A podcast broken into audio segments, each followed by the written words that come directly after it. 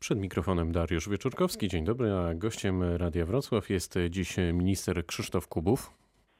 Dzień dobry, witam serdecznie pana redaktora, witam serdecznie państwa. Panie ministrze, kiedy Polacy wybiorą prezydenta Polski? Polska konstytucja nie pozwala już zarządzonych wyborów odwołać. Kadencja prezydenta mija 6 sierpnia. Zgodnie z konstytucją trzeba wybory przeprowadzić między setnym a 75 dniem przed upływem tej kadencji, więc ostatni termin możliwy fizycznie to jest 23 maja, kiedy można te wybory prezydenckie przeprowadzić.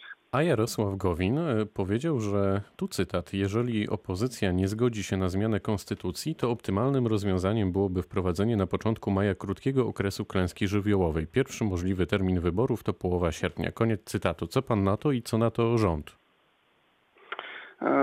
Przede wszystkim ta propozycja wcześniejsza premiera Gowina, który mówił właśnie o, o przedłużeniu kadencji prezydenta o dwa lata. My jako no, obóz polityczny wyraziliśmy akcept do tej propozycji. Natomiast wszystko wskazuje na to, że ona niestety nie będzie miała uznania wśród liderów opozycji. Więc no, ta, ta propozycja, panie redaktorze, premiera Gowina dotycząca wprowadzenia jakiegoś tam krótkiego terminu klęski żywiołowej. No, z całym szacunkiem, ale terminy są jasno określone. Wybory muszą być cykliczne, kadencyjność to jest jakby taka absolutna Jasne, panie podstawa panie ministrze, ale... ale... ale, ale, jak, jak, pan redaktor pozwoli, że dokończę, bo ja sobie nie wyobrażam takiej sytuacji, że mm, wprowadzenie stanu nadzwyczajnego, e, czyli de facto wiązałoby się tylko i wyłącznie z przełożeniem wyborów, e, czyli e, stałoby się przyczyną wprowadzenia stanu wyjątkowego, stałoby się przyczyną tylko po to, żeby, żeby zmienić termin wyborów. No tak nie może być, bo to, to, to w przyszłości spowodowałoby no, poważne zagrożenie dla funkcjonowania demokratycznego państwa. Panie No, ministrze. Ktoś by, ktoś by to traktował instrumentalnie tylko po to, żeby przełożyć termin wyborów. Mamy ustawę z 2009 roku, która doskonale, trzeba tu pochwalić opozycję, która ją wprowadziła, doskonale się sprawdza w obecnej sytuacji. My z tej ustawy korzystamy, więc wprowadzenie stanu nadzwyczajnego tylko po to, żeby przesunąć termin wyborów, no jest no, Panie ministrze, ja myślę, ja myślę, że pan prezes Gowin o tym doskonale wie. Może w ten sposób z politykami porozumienia będzie próbować szantażować Prawo i Sprawiedliwość. Może porozumienie będzie chciało w ten sposób tupać nogą i na przykład zagrozić wyjściem z koalicji Zjednoczonej Prawicy. Panie redaktorze, my musimy zrobić wszystko, że, żeby mimo tej trudnej e, sytuacji, w jakiej się znaleźliśmy, zachować jakąś tam polityczną stabilność e, i dokonać wyboru prezydenta na kolejne pięć lat. W Polsce mamy e, wyjątkowy, wyjątkowy czas, epidemię, koronawirus, coś, czego, czego mm, nie mieliśmy e, w historii Polski przynajmniej od, od, od stuleci. E, I, i, I szykujące się bardzo, bardzo nadchodzące mocnymi krokami spowolnienie gospodarcze rzeczą całkowicie nieodpowiedzialną byłoby fundowanie Polsce jeszcze w tej chwili jakiegoś kryzysu politycznego. E, liczymy tutaj na rozsądek e, premiera Gowina w tym zakresie. E, głosowanie, które chcemy przeprowadzić korespondencyjne, przypomnę, odbyło się w Bawarii, odbywa się w Szwajcarii i wielu innych krajach europejskich. Chcemy to zrobić w sposób bezpieczny, odpowiedzialny, więc ja tu nie widzę jakiegokolwiek ryzyka, że, że ta sytuacja, e, która mia, ma, będzie miała miejsce, czyli przeprowadzenie e, wyborów e, korespondencyjnych, w jakikolwiek sposób zagrozi polskiemu społeczeństwu, czy jakby uniemożliwi e, sposób swobodny oddanie głosu na poszczególnych kandydatów. Zaraz do tego przejdę, panie ministrze. A jak pan słyszy te krytyczne głosy, nawet napływające z Europy pod adresem Polski i wyborów korespondencyjnych, to co pan myśli? Co by pan im odpowiedział krytykom? Przede wszystkim byłoby dobrze, żeby ci, te głosy, ci, ci przedstawiciele różnych organizacji międzynarodowych, zanim zabiorą głos e, w sprawie polskich wyborów, żeby najpierw zapoznali się z e, przepisami polskiego prawa. No, zgodnie z konstytucją e, nie ma legalnej możliwości przełożenia wyborów, oprócz tej sytuacji, o której wcześniej wspomniałem, czyli wprowadzenie stanu nadzwyczajnego. Ale to przełożenie właśnie może być tylko skutkiem, ale nie przyczyną e, samego wprowadzenia takiego stanu. Więc mówiąc otwarcie, proponowałbym przede wszystkim zapoznanie się z przepisami polskiego prawa tym wszystkim, którzy się wypowiadają na zewnątrz, ale to jest też jakiś pewien paradoks, bo, bo, bo, ci sami przedstawiciele tych właśnie organizacji, opcji politycznych e, w Polsce mówią o tym, że głosowanie korespondencyjne no to jest jakiś tam zamach na demokrację, że to będzie w ogóle nietransparentne, nieuczciwe i tak dalej, a z drugiej strony mm, mówią o tym, że nie wiem, chociażby we, we, na Węgrzech, gdzie e, wprowadzono stan nadzwyczajny, no to jest w ogóle jakieś nieporozumienie totalne, jest to obstrukcja funkcjonowania państwa polskiego i zagrożenie, e, przepraszam, państwa węgierskiego i zagrożenie tamtejszej e, demokracji. E, No my nie mamy innego, innej możliwości przełożenia wyborów, jak tylko właśnie poprzez wprowadzenie e, stanu wyjątkowego. Więc to jest pewien taki e, paradoks, no, to mało, mało poważne. No, a dlaczego te głosy e, zagrożenia demokracji nie są, nie są wygłaszane w stosunku do nie wiem, wyborów lokalnych w Bawarii czy w Szwajcarii, które się odbyły, czy tych, które są planowane w najbliższym czasie poprzez idźmy, głosowanie korespondencyjne. idźmy dalej. A propos właśnie tego głosowania korespondencyjnego. Jak to będzie wyglądać w praktyce? Kto na przykład będzie weryfikować, kto naprawdę oddał głos? Czy to w ogóle jest do zrobienia? E, oczywiście, że to jest do zrobienia.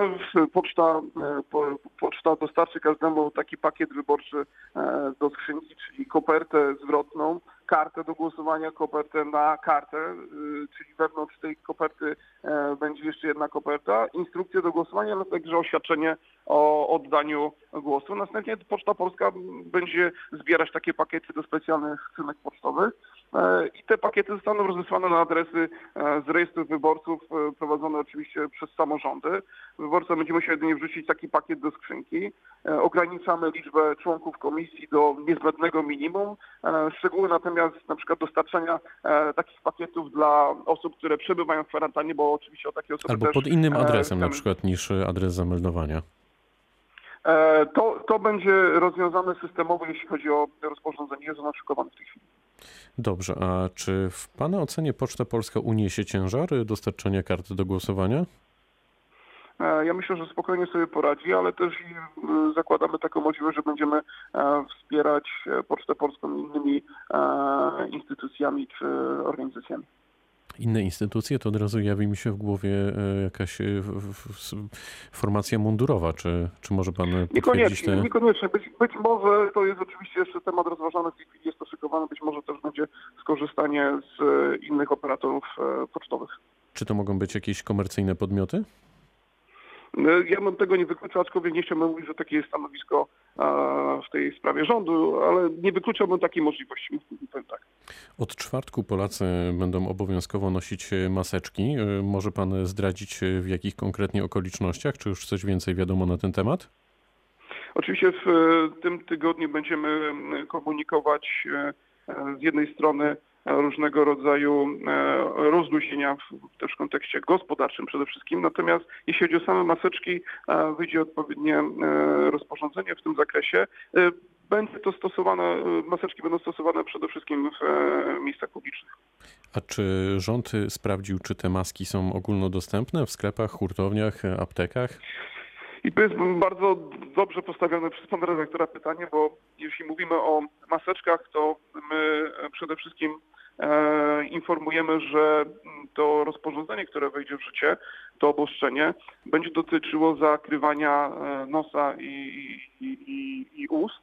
E, Czyli niekoniecznie muszą być to maseczki. Jest to takie rozwiązanie, jak między innymi obowiązuje w tej chwili na, na Węgrzech e, czy też w Czechach e, gdzie, mm, gdzie zasłanianie twarzy może być poprzez, e, poprzez jakąś chustę, e, szalik, ale też i, e, ale też i e, uszytą, e, Choć w Czechach zrobioną rząd rozdał obywatelom e, każdemu maski i to już A, wiele tygodni No, temu. nie, nie, nie do końca tak było, panie redaktorze, ponieważ wiele osób e, w własnym zakresie, we własnym zakresie e, takie maski e, sobie zrobiło, bo to można zrobić e, domowymi sposobami. Natomiast e, no, Czesi to jest e, naród kilkukrotnie mniejszy od Polski, to po pierwsze. Po drugie, wszyscy powinniśmy mieć dos- doskonałą, doskonałą świadomość tego, że dostępność masek w Europie, ale na świecie przez tą pandemię, którą mamy, e, była przez wiele tygodni bardzo mocno ograniczona. E, My e, sukcesyjnie w tej chwili e, ściągamy takie maseczki no przede wszystkim z rynku chińskiego. Przypomnę, wczoraj największy samolot na świecie, można powiedzieć, wylądował na Okęciu w Warszawie i, i, i, przetransportował ponad 7 milionów takich masek, ale my te maseczki, które ściągamy przede wszystkim z zagranicy, to chcemy zadbać o wszystkie służby, e, zarówno e, szpitale, ale też i służby mundurowe, je wyposażyć w takie maseczki.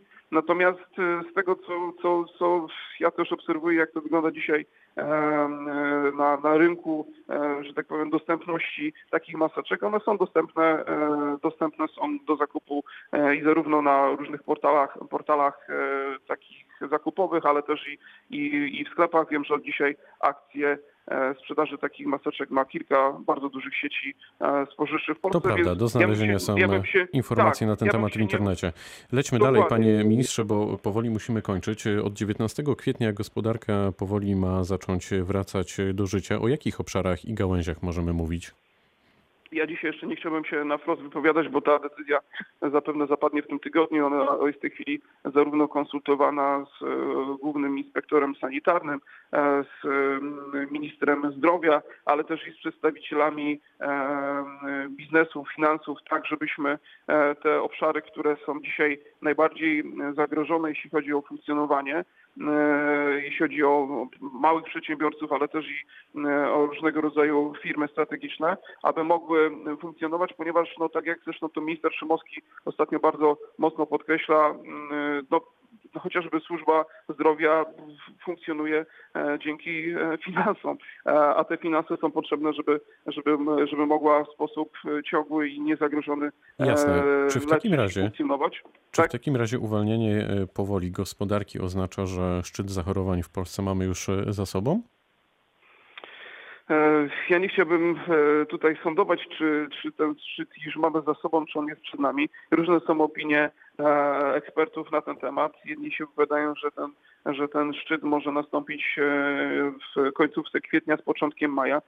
Inni z kolei twierdzą, że to może być końcówka maja, początek czerwca. Natomiast my w jakiś sposób musimy się e, tak czy inaczej przestawić, przygotować do tej rzeczywistości, która nas czeka. My nie wiemy, kiedy ten koronawirus e, tak naprawdę się skończy. E, Czy to będzie kwestia miesiąca, dwóch, a może roku, aż ktoś wynajdzie szczepionkę.